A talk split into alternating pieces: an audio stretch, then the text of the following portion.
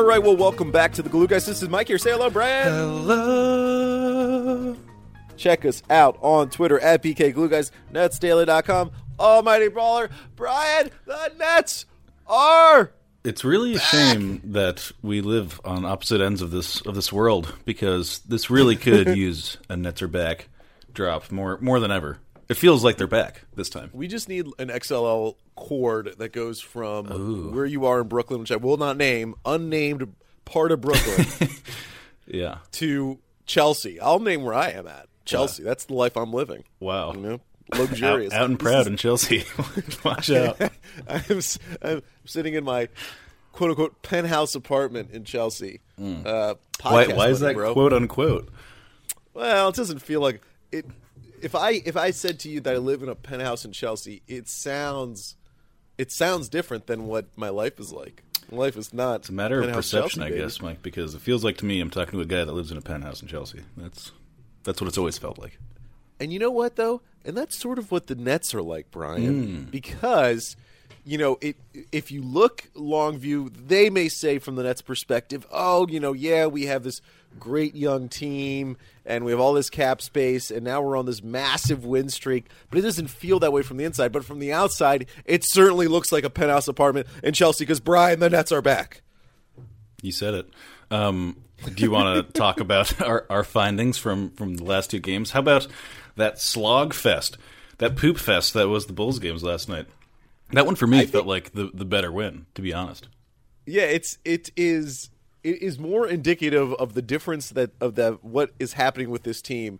The Bulls win than it would have been the Lakers win. The Lakers win was the Nets had a, a day off. They were at home. They had been at home for the past two games, and that was the third game in a row at home.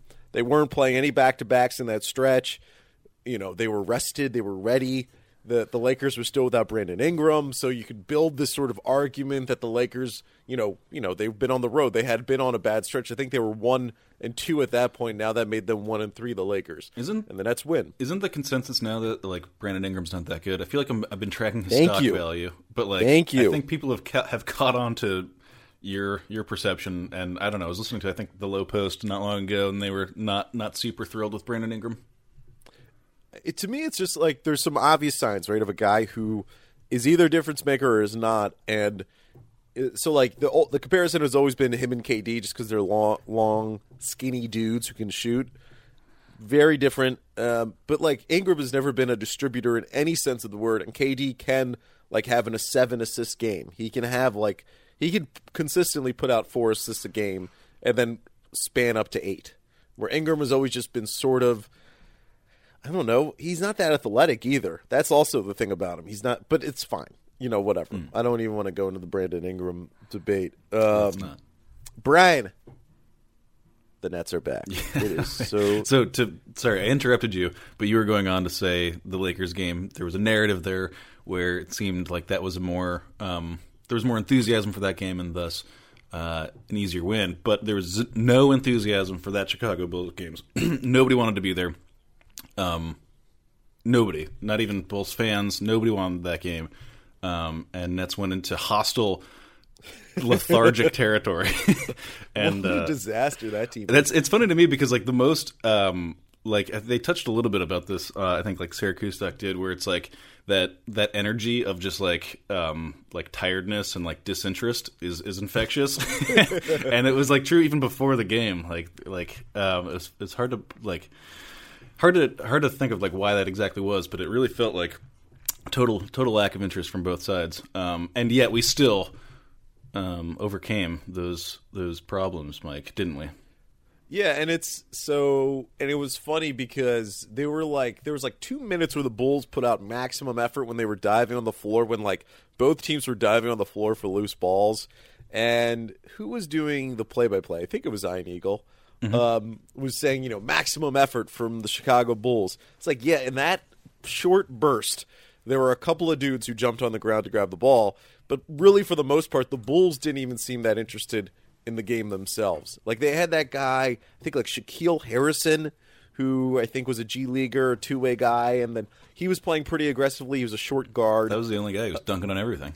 Yeah, he was he was doing stuff, and like Bobby Portis was just like being um, awkwardly aggressive and like pokey. He was like poking dudes a little bit. By the way, do you think that Jarrett Allen listens to the show? Because I've noticed a an uptick in torque in his dunks. Have you noticed that? He for sure listens to the show. We know Jarrett Allen listens to the show because he's a learned man, and Yeah. and also he can link up with. Can we mention what your father-in-law does? Like I think they would they would bond. He doesn't. He doesn't it's not like he up. does this professionally, but so like this is the meme when, when people build their own computers. It's like you watch a YouTube video and you buy the parts that they instruct you to buy. It's not you're not freaking soldering motherboards together. Um, but yeah, so he like is building a, like uh, a little desktop for me. Um, in the same way that Brian's Jarrett Allen, father-in-law is yeah, my not father, Jarrett Allen. not, not Jared Allen. Um, but Which would be dope. Actually, Jarrett Allen should get into like building computers for fans. yeah, That Oh, would be like a nice little racket. You can do markups and stuff like that. Come on. Yeah. Talk to me, Jared. yeah, um, that would be a good issue for time, Jared. Um, but anyways, so yeah, he's building computers, not unlike Jarrett Allen. Um, he also games too, so we're probably going to link up, play a little uh, CS:GO Danger Zone battle royale game. Ever- How so quick diversion. How did you feel about Ninja being courtside? Um, I was, I, I was trying to think about like so obviously. Well, I don't know. Yeah, I mean, I I- it was such an interesting person to be there because like I'm like aware of him in like, and I don't know really why or how. I feel like I've seen him and I know what he does, but like I don't know why I'm so aware of this guy. Like I saw him immediately. I was like, is that that that dude from Twitch? Um, but he seems like he's like living a, a real life. Like they're you know they're coming out of their Twitch caves and and existing in the real world, which is interesting. You know, that's like the first time I've seen that. Well, it's funny because that he he's courtside at the Nets game, and then on my Instagram feed, as Instagram is wont to do, there's an article from I think the Sunday Times about uh, Ninja, and in it, it's all about him and how he's risen to be the the face of Fortnite and all that sort mm-hmm. of stuff. And he says in the article that he makes like five hundred thousand dollars a month on playing just playing video games, not like from the Twitch stream or what he does on Instagram or anything like that. Because he's mm. eleven million Instagram followers, and he says, "I'm I'm telling people this because I want people to know that you can make money playing video games. That like this should be something people to aspire to." And it's he says that, and then he shows up courtside at a Nets game. It's like this is happening, Brian. Like he is. Oh yeah, I mean, if there was any doubts that he was making boatloads of cashola, um, that that I have no doubts about. um, I almost don't know what to compare him to. Like who is who are his forefathers and foremothers? Like who is like the the emerging industry, like the emerging entertainment platform that someone is now the face of. It's like the first movie star, right? I, was like, I guess like PewDiePie on YouTube is like the closest comparison. I don't know. yeah, yeah. You go like, yeah. I'm thinking like way back, like the literally the first movie star. I don't even know who that would be. Like the first person to be like, like the Lumiere brothers for photography. Is that, yeah, or like Judy Garland. She's old enough, right? sure, But- sure. it's like he's he's will be the father of gaming. There's no question. He's the guy. He's like Well, he's whatever a- else ha- happens in the future. He's the face of it. He's the guy. So, but also he's still a complete mark because he was clapping it up for the Lakers. So you know, screw that guy.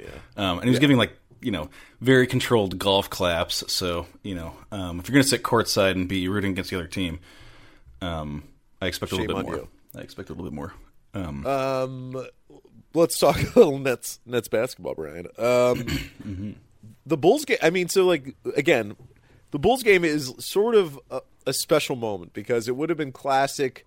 Not even Nets, just classic sort of young team dealing with the newfound wealth of fame or newfound wealth of success to then lose a back to back. The first game was at home, the second game's on the road. You're against a team that probably is the worst team in the NBA at this point, especially because Zach LaVine's off the team. At the moment, Jabari Parker is off the team completely. But, you know, they're at home. They're playing a team that's on a back to back. It's like the classic sort of NBA trap game. And the Nets, what they ended up doing was playing well down the stretch, making the plays at the end of the game. Joe Harris diving on the ground for the ball, you know, Dinwiddie getting that deflection. this was, I mean, as short of a span of time, our, our spans of attention are so short. It's where we go from Kenny Atkinson's on the hot seat to now reports that the Nets are going to be buyers at the deadline. What is what a change that we're going through, Brian, and it, it's it's fantastic. The Nets are Yeah. right there in the conversation for the eighth seed for sure. We got to at least have an eight game win streak, just just for the symmetry of it. You know, the symbolism. That stuff's important to me, Mike. And and then we get the quote afterwards. Wouldn't it be like, so we finally dug ourselves out of the holes that we created for ourselves. So now now we reset the tables. Mm. That's what they're going to be doing. I mean, just quickly about the schedule going forward, and we need to talk about whether we're going to show up to this Pacers game on Friday. Um, Oh, are we? Um, Are we? Have we? Have you hit up your contact? Are we? Do you think we're going to? You know what? I've not? been chatting with him. I think he's dead. I can't get a hold of him. so So the Nets play the Pacers on Friday at home, then a day off, then home Sunday against the Suns. Um, I think the Suns are on a back to back that night. I have to check that again. And then they have the Christmas break off because somehow the Nets weren't on the Christmas marquee. I don't know how that, that didn't happen. And then they have a back to back against the Hornets, essentially. They play Hornets on a Wednesday and then a Hornets at the Hornets on a Friday. More juicy games, Brian. More juicy, like just mm-hmm. the Pacers are the kind of team the Nets are not going to probably beat because they're maximum effort plus more talent. But you say that now. there's there's wins to be scooped up. There are wins to be had amongst that pile. There's a chance that the Nets could actually be back to 500 by the end of this month. And that's an incredible thing to say after when we began this month they were thinking about tanking or there was rumors that Kenny Atkinson was on the hot seat. Mm. What's what do we attribute this turnaround to, Brian? Who gets the credit? This is, I mean, for me, this is like regression to the mean. You know, I don't think that. I mean, I think when everyone was losing their minds over the eight game losing streak, I think we can go back and listen to the episode at, when we were at game like seven of our losing streak, and I had a very controlled, very middle of the road response to all of this. I think I think you would agree with that, Mike. Is that is that fair? Yeah, you were you were the most tempered of all all Nets nation. and I and I that's my role here, you know, because as a glue guy, I got to take the temperature down in the room sometimes. Um, but in this case, I, I totally believed what I was saying. You know, that's not always the case. Sometimes I say th- I black out and I have no idea what I said. Um, but in this case, I totally believe that. And so yeah, I mean, like the the way in which we were losing those games was so um, like it just wasn't such an aberration to like the normal way people lose basketball games repeatedly over and over again in such a sequence like it just doesn't normally happen that way and like i say you know 99% of these games have been like incredibly imminently watchable and that's a, a, big indicator of success. Like you can't like get that close to playing full complete games over and over again and then like continue to lose them over and over again. It's just it's just not possible. You're going to figure that last two minutes out eventually. Um, and that's what we seem to be doing you know?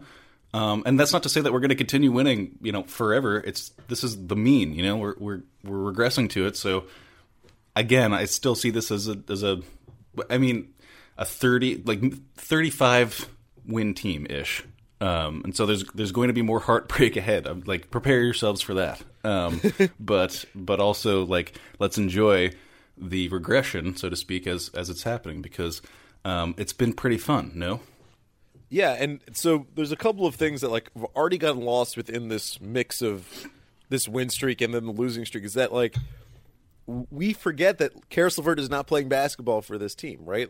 The, the guy that we talked about the most at the beginning of the season is not a factor within one the losing streak, of course, and then the win streak that's happening right now.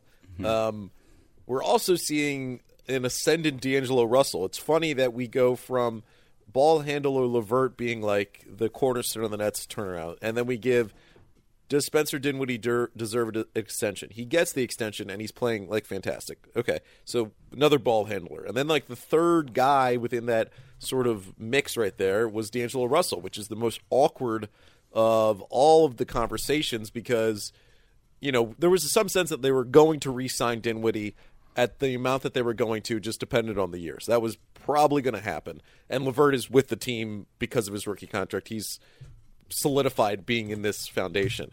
But like we don't we did not know what Da- what was going to happen with D'Angelo. We still don't know what's going to happen with D'Angelo. Um and it would be easy for Nets fans to sort of dismiss him as being part of the future of the team just for salary cap reasons. We all now understand the salary cap and it's not that much fun to know it, right? It's like not not a fun part about being a basketball fan is to be like super locked in on the future salary cap implications of any contract. But that's just like what you have to do now.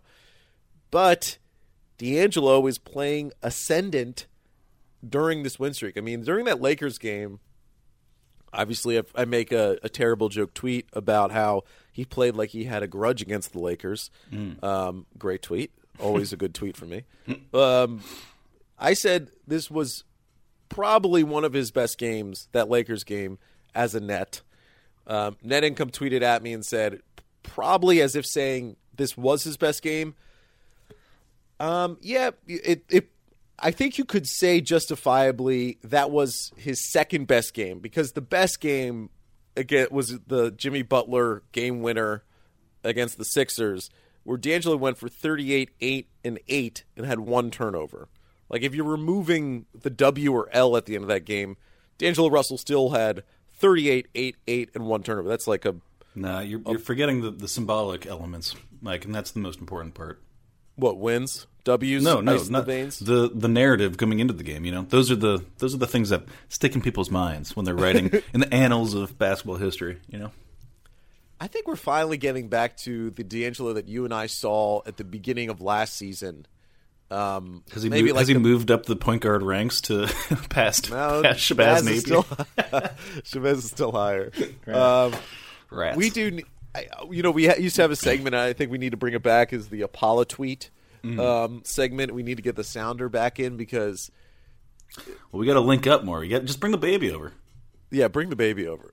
He he'd be fine with sitting in the background listening to us talk. I mean, when I when I have him by myself, when I'm the sole provider of care, yeah. I have podcasts on in the background because I hope that the hot takes just seep into his bones. Right so he can be like a Hydra of Stephen A. Smith, That's Skip hilarious. Bayless, and Jalen Rose. Like I want people are playing like Mozart for their babies, and you're playing Skip Bayless instead of imagine instead of like Baby Einstein, it's Baby Stephen A. Yeah, the products that it would be, and it would just be like, wow, it would basically just be ways to to scream. Could you imagine like, if like Stephen A. was the way that he is on camera, like in life? Like if there was like this Steve, just like ordering food at you know like that, just like a hot take fountain like at everything that he's doing. That's what you're well, basically going to have here on your hands.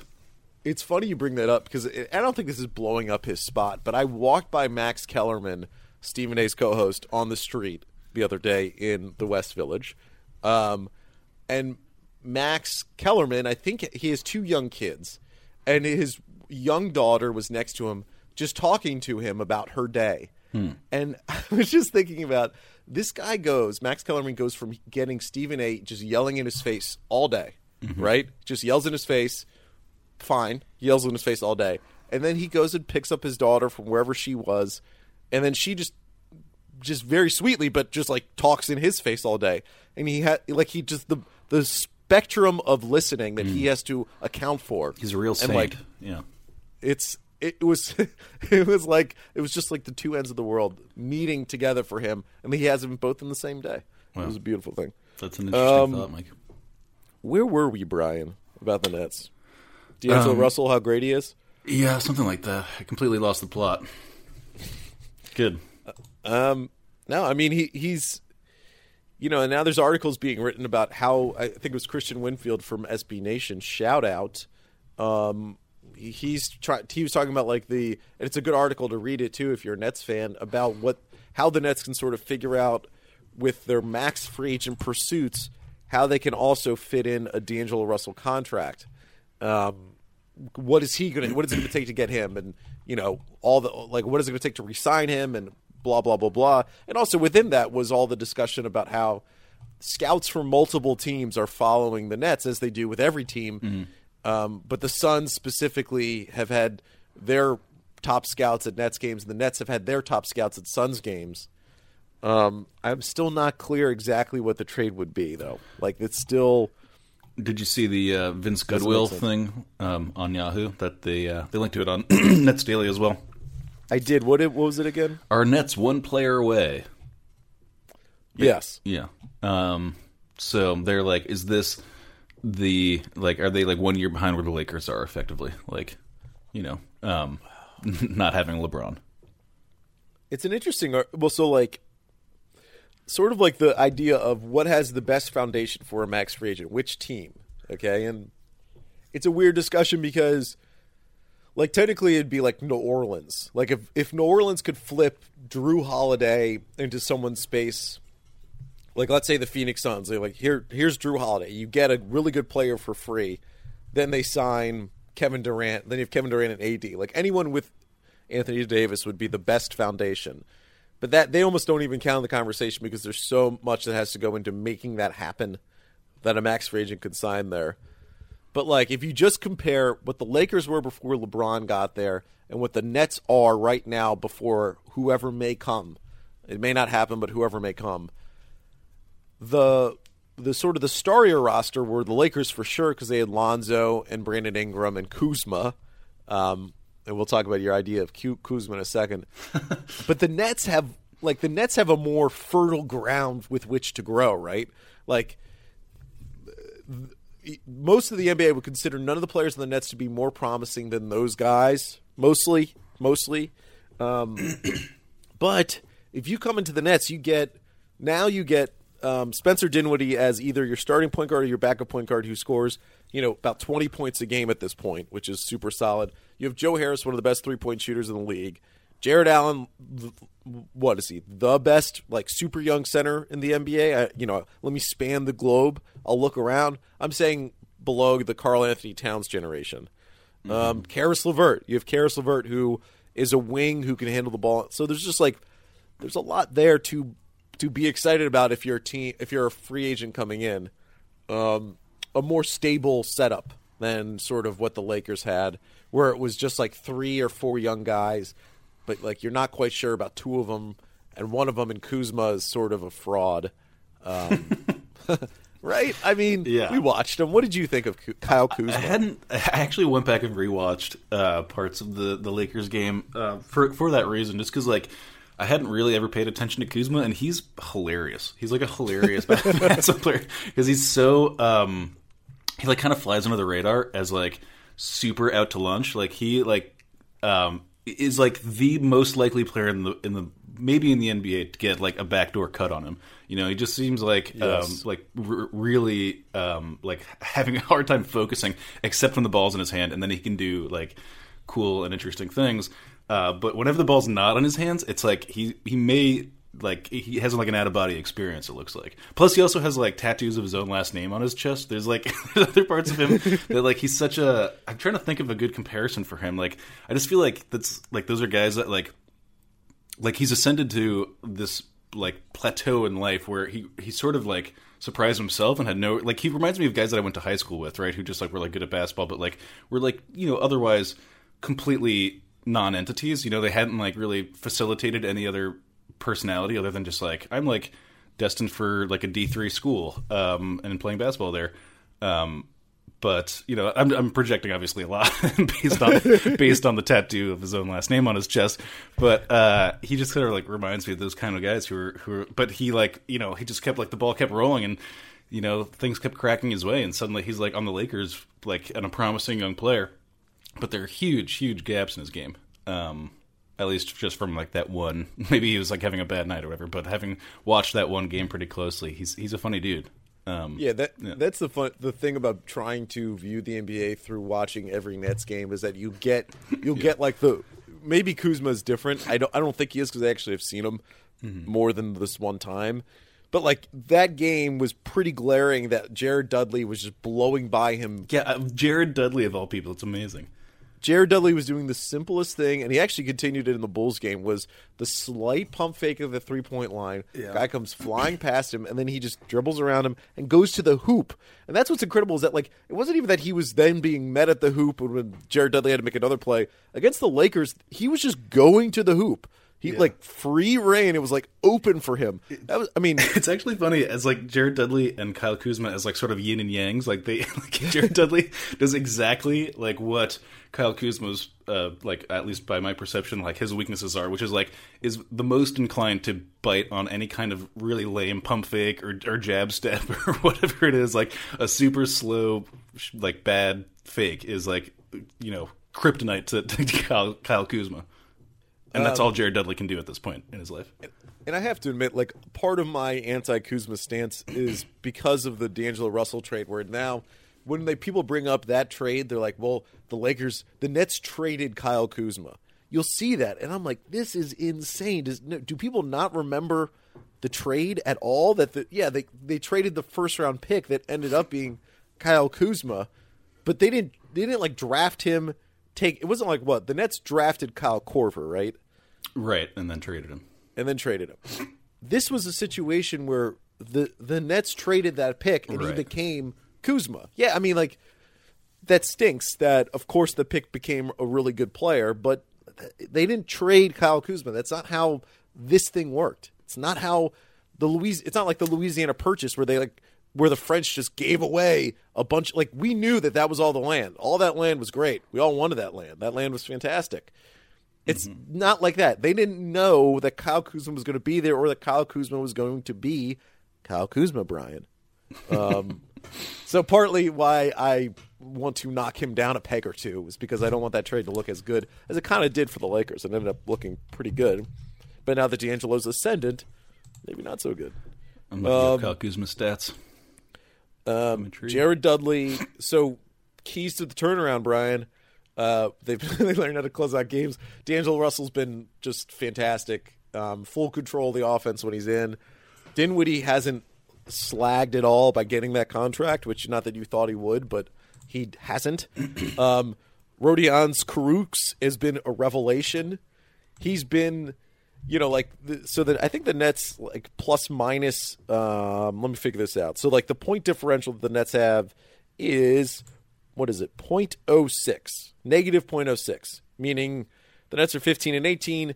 On average, they they they would lose most games by 0.06, meaning they're going to win some, they're going to lose some, but like for the most part, they're going to lose them having just the added um, boost from Kurucs is the difference. Like those little miniature bump ups make a big difference when your team is like right on the line between losing games at the end or winning them at the end. Because he makes a couple more plays during the game that make a big difference. And it's a weird thing like Jared Dudley coming off the bench is way more effective than him being with the first unit. Just he just he he can then take advantage of guys who are at the end of the bench and make plays against them where before he was playing against you know Tobias Harris and he was just getting it looked kind of ridiculous. But mm-hmm. now he's making plays against I don't even know who the Bulls backups are. Um, besides Robin Lopez who's leaning super hard in being the evil Lopez brother. Just Yeah.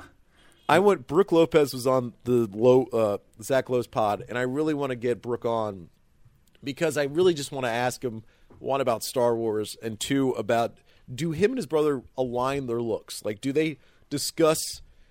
All right, I'm going to be the one with the longer hair and a goatee, and then I'll be the more clean cut sort of version. Like, do they have? Is that a conversation that they have in their household? Because I think it is. Knowing from what I heard from this podcast, they're pretty aligned with what they do in their personal lives. I think they do that. I think they decide what they're going to look like going in. Was that a recent show that he had him on? Yeah, it came out on Tuesday. Yeah. There were some good Nets things in there, like um, like there was you know discussion about how like Brooks said that he thought he was going to be a net for life, that he was like really looking forward to Oh, being being there through this rebuild, and that he would be a part of the team as they became good again. Um, which was I thought that was genuine. I didn't think that was like a like just a thing you say. And then he said a couple of things about there's like a Devin Harris fight in the locker room. There was with who? he fought David Harris. I think it was like an assistant coach they mentioned. Ah. Um, and then there was like a Zach Lowe brought up something about how like um, sort of like a spiritual guru was brought in on the team you know, like the worst team in Nets history to try to exercise the demons. My God. Yeah. No way. yeah, yeah, yeah. And Brooke didn't like super want to get into it. Um, that's amazing. That explains the meditation room. hundred percent confirmed that it happened. That Um, that I mean, no wonder there's that freaking meditation room. That makes a ton of sense. Who is the spiritual element on that team that's like making all these weird decisions? Was Kiki VanDeWeghe part of that team? Oh right? my gosh, that's got to be. I'm just, I mean, I don't really know that much about Kiki VanDeWeghe, but I'm pretty sure. You know, he's like a peyote guy. Yeah, for sure. Yeah, I think that was what it was. Yeah, Um, I love the peyote guys.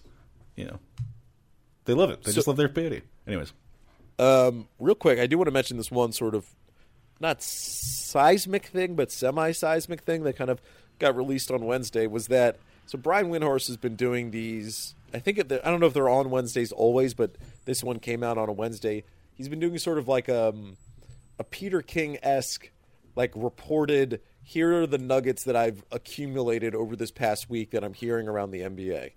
Um, big article. It, this one led off with Anthony Davis, but the I think the next thing, ap- yeah, the next element, the next story section after Anthony Davis was about the Brooklyn Nets. We're talking about how two weeks ago Kenny Atkinson was on the hot seat, and now they're on this huge win streak. Jarrett Allen's fantastic. By the way, quick thing for people who haven't heard this yet: Jarrett Allen's block on LeBron. We talked about this, Brian. Jarrett Allen's bro- block on LeBron. LeBron has dunked the ball something like fifteen hundred times in his career. He's only been blocked nine times. Nine times. yeah. Uh, Jarrett Allen is one of those people. Dude, okay. did you see LeBron's comments about that? I can't tell if he's memeing or if he's legitimately butthurt, but What it- did he say? On on paper, it seems like insanely butthurt. Um, it's like he's basically like, ah, he's like, you know, I'm 30, I'm in my 30s now, and it takes me a while to warm up. Like, it just like made a bunch of excuses for it. I was like, what? Like, just like this. How could you live your life and like not have like not you know be able to sort of like shrug that off with a joke or something? I think that was a joke. Do you think so? Okay, because I didn't see like the video of it, but on paper it seemed like sort of n- not joking. But I could be wrong. No, like LeBron obviously is like a real sort of interesting dude in terms of like he can be super petty, mm-hmm. but he also can be like incredibly self-aware at like just mm-hmm. totally different times and it's I th- I from what I've been I've been consuming a lot of LeBron talk lately just from his HBO show. I feel like that was him sort of making fun of himself a little bit. Got it. He did have like an old guy face after it happened. Like there was a there was a look of like of like I'm, I know he's older, but like there's a look of on his face of like, oh, I'm not as young as I used to be. Like a, like oh crap, this is a little different. Um, I'm not even sure. I mean, like he would have like rage dunked the. sh- I mean, like I think I don't know. It's it's. Uh, it, it seems like I'm, I don't think age really played into that play that much. He, he was up high. That was that would normally be a dunk. It was just like Jarrett Allen was in position. You know, I don't. Yeah. I don't see that as like Jarrett a big. Allen has so many of those like dunks where it's he just does the one arm perfectly placed. Yeah. And he also uses like the the wrist against the rim too, which is like always scares me. Like I really don't want there to Oh, be some yeah. kind of gruesome thing there. I really did like when he was bleeding last night. He got sort of that white armband around. kind of like like, that. that. look. You it really- was like a little blood ninja. part. Yeah. Yeah, I think the Nets. Also, what I was thinking was, so in the in the Brooke Lopez podcast, they talked about the Jason Kidd soda spill incident, and not that much about it, but just brought it up again. You want to know some next level crap that I, I don't almost I don't want to see it, but like if you're in the finals and you need a delay of game, someone just cuts themselves. Just Wow. a quick cut. Like, You know, because they have to like stop in pro the game wrestling, just like Yeah, just like themselves how across, the- across the forehead. Mickey Rourke in the wrestler he just like cuts himself. They just like some guy like walks out there, like quick cut, and love- then like he just starts bleeding. He's like, "Oh, I, we got to pause the game for a second. Like at the someone's at the free throw line, you know, they're trying to distract him. Cut themselves real Like, quick. oh my god, Spencer. Dinwiddie is gushing blood out of his forehead and it's covering his face. but he's gonna get patched up and he's gonna delay like he game just took a minutes. steel chair to the to the dome. All right. So, anyways, back to Brian Windhorst. Sorry. Um, in the article, again, it talks about sort of the difference in a couple of weeks for the Nets. The last sentence, last two sentences is suddenly they're two games out of six in the East. This was before uh, the Bulls game. And sources report that they're hinting in talks with teams that they could be a buyer at the trade deadline. That's not something that has been said in years. Um, we sort of touched on this the last pod about the so after Dinwiddie's extension, it does alter the math of of what they could do in free agency for sure. This win streak, it's a weird thing. It's not a double edged sword, Brian, but it's a weird choice. Is that them continuing to win makes them a more attractive free agent destination, and if they actually competed and got into the playoffs with this team being as young as they are, you would if you're like a really good free agent, maybe not Kawhi or Kevin Durant, but the next level below it, you'd be like, maybe I if I go to Brooklyn, I can be with this ascendant team, and they're super interesting. That makes it more appealing. Um, but the Nets would basically have to be betting on the fact that they are going to get a free agent because the other option, which is sort of what's brought up in this Windhorst thing, is that they could they could make a trade to take on salary to get better, not get worse. Like they could there could be a guy out there from a crappy team. You know, people bringing up Jabari Parker. I don't really think he improves the Nets at this point in Jabari's career. I, don't- I think they've I think he's gone too far along on the bad track to be pulled back from it. That's my opinion. Yeah, and, like- and we're we've gone along too far on the promising track. You know, there's there's other crummier teams that are to traffic in, in that kind of in those dregs now instead of us. But like, so I'm looking at, um, I'm looking at sport. Uh, Sporting News has like a list of guys who could be traded for teams that are sellers, and you're not going to really. I mean, Markelle Fultz is number one, but that I obviously I advocate for the trade. I think that trade should happen. I don't want the Nets Still? if now. Oh yeah, You want to give Markelle Fultz minutes now? That's the, I that's the well, question. no, that's the beauty of what this trade would do because the Nets could trade for him and then shut him down Mm-hmm. and say you're going away because the pressure of being the number one pick would not be on Markelle Fultz by being on the Nets now. He could go to the Nets and they could and because the Nets have classically done this with everyone, they can be all about player development and everyone would buy what they're selling. That sort of bull BS, which I love and they could shut him down for the year. They could say you're going away, um, but he wouldn't help them this year, obviously. Um, and what you would have to give up, I don't know. It's still so weird. You know, I brought up Joe Harris, and I don't. It's like I don't know if I really want to give up Joe Harris, um, and that would hurt the Nets. no way. Yeah, no way. But okay, then Jabari's number two on the list. J.R. Smith and Rodney Hood. Oh my god, you I don't want either of them. It's unbelievable. Kent Bazemore. I'm not opposed to Kent Bazemore, um, especially if along with Kent Bazemore comes like Vince Carter. They get to keep their podcast together, and podcast? What? yeah, it's called Winging It. Stop. It's Kent Bazemore, Vince Carter, and like one of the sort of media reporters for the Hawks. Are they on Like the that um uh like the LeBron James uh player thing podcast? No, they're thing? on the the Ringer podcast network. Got it. Um, but so you know That's Steph hilarious. What does Kent Bazemore talk about? Well, apparently ba- Bazemore. Well, so Bazemore's like best friends with Steph Curry. Remember when Steph Curry got in trouble for the moon talk that he didn't believe that we went to the moon? I, I mean, I read that headline and I was like, I'm not doing this. But is that ba- was it like unironically? from- I, I don't believe in the moon landing. Yeah, and that's from the the Winging It podcast. That was that conversation. Got it. Um, but I wouldn't be opposed to Kent Bazemore, and I imagine Kenny Atkinson would not be opposed. It's just that he's making $19 million next season, which is like pretty crappy. And they don't really need him. You mm-hmm. know, they have enough of that.